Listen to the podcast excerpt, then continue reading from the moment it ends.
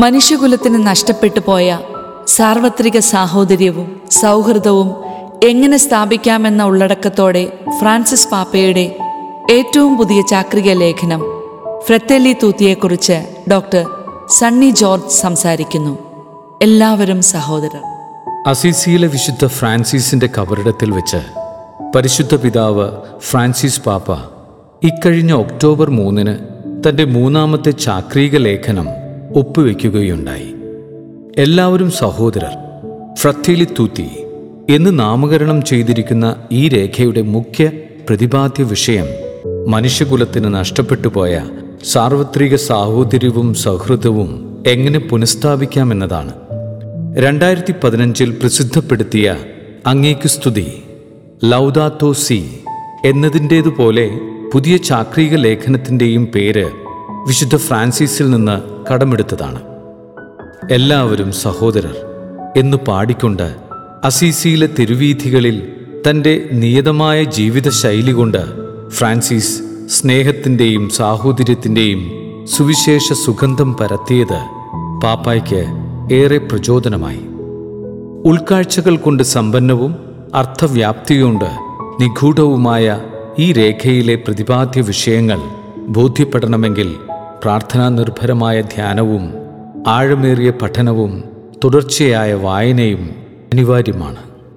അജപാലന ശുശ്രൂഷയിലെ pastoral cycle അതിപ്രധാന ഘടകമായ അനുവേദ്യ സാമൂഹ്യ വിശകലന ദൈവശാസ്ത്ര വിചിന്തന പ്രവർത്തന രീതിയാണ് ഈ രേഖയിൽ അവലംബിച്ചിരിക്കുന്നതെന്ന് പറയാം.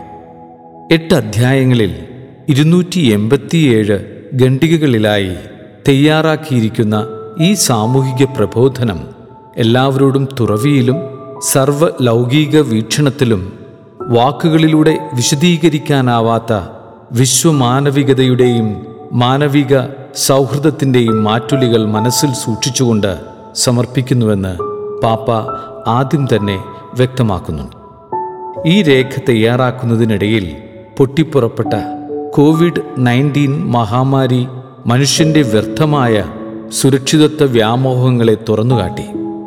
ഏകനായി ആർക്കും ഈ ജീവിതം വിജയിപ്പിക്കാനാവില്ല. ഒറ്റയ്ക്ക് കാണുന്നത് മരീചിക മാത്രമാണ്. സ്വപ്നങ്ങൾ പടുത്തുയർത്തേണ്ടത് കൂട്ടായ്മയിലാണ്.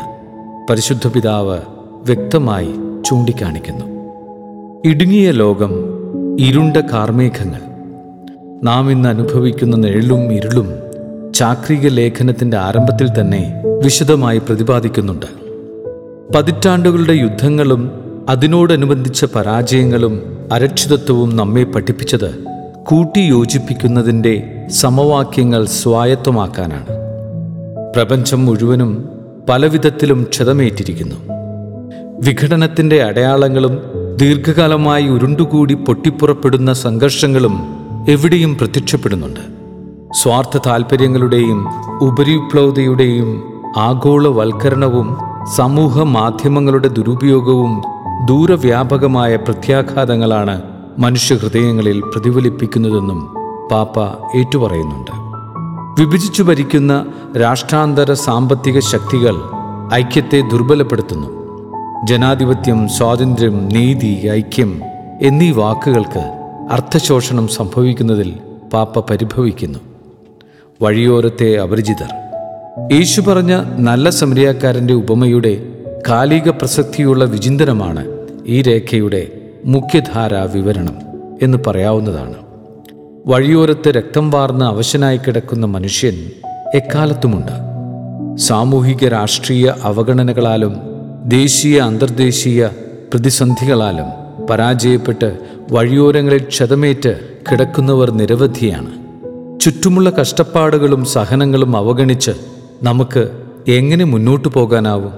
നാം പരസ്പരം ബന്ധപ്പെട്ടവരാണെന്നും ജീവിതമെന്നത് കടന്നുപോകുന്നതല്ല കണ്ടുമുട്ടുന്ന സമയമാണെന്നും നല്ല സമറായന്റെ ഉപമ നമ്മെ ഓർമ്മിപ്പിക്കുന്നു.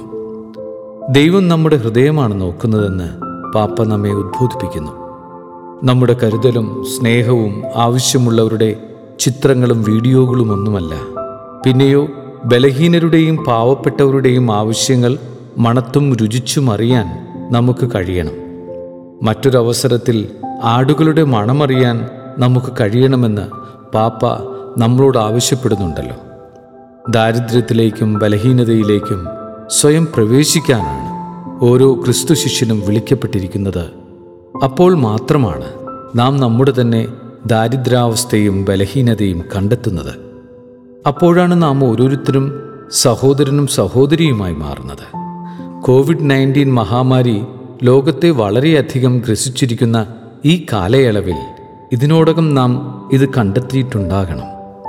എന്തുകൊണ്ടാണ് ഒരു കൂട്ടം മനുഷ്യർ ഇപ്പോഴും ദാരിദ്ര്യത്തിൽ തുടരുകയും അവർക്ക് ഒരിക്കലും സമൃദ്ധിയിൽ ജീവിക്കാൻ കഴിയാത്തതെന്നും അതിന്റെ കാരണം നാം കണ്ടെത്തണമെന്നും പാപ്പ ആവശ്യപ്പെടുന്നു. എവിടെ ആരോടൊപ്പം നാം ശുശ്രൂഷ ജീവിതത്തിൽ പ്രവർത്തിക്കുന്നുവോ?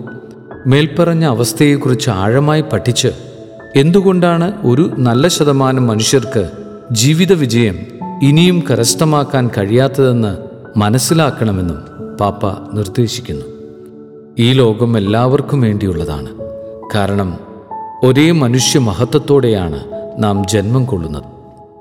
ജാതി മത വർഗ ദേശ വ്യത്യാസങ്ങളുടെ പേരിലുള്ള വേർതിരിവുകൾക്കപ്പുറം സഹോദരങ്ങളായി സ്നേഹത്തിലും സൗഹൃദത്തിലും സകലരും ജീവിക്കണമെന്ന പരിശുദ്ധ പിതാവിന്റെ സ്വപ്നമാണ് രേഖയിലുടനീളം പ്രതിഫലിച്ചു കാണുന്നത്.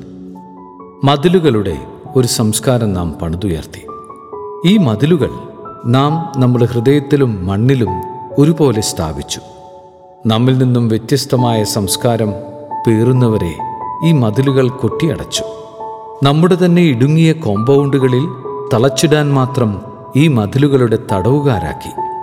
ഇക്കാര്യത്തിൽ നാം ആരും തന്നെ വിഭിന്നരല്ല.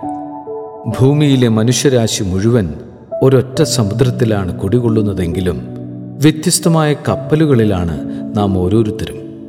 ഏതുതരം കപ്പലിലാണ് നാം എന്ന് നമ്മോട് തന്നെ ചോദിക്കുന്നത് നന്നായിരിക്കും.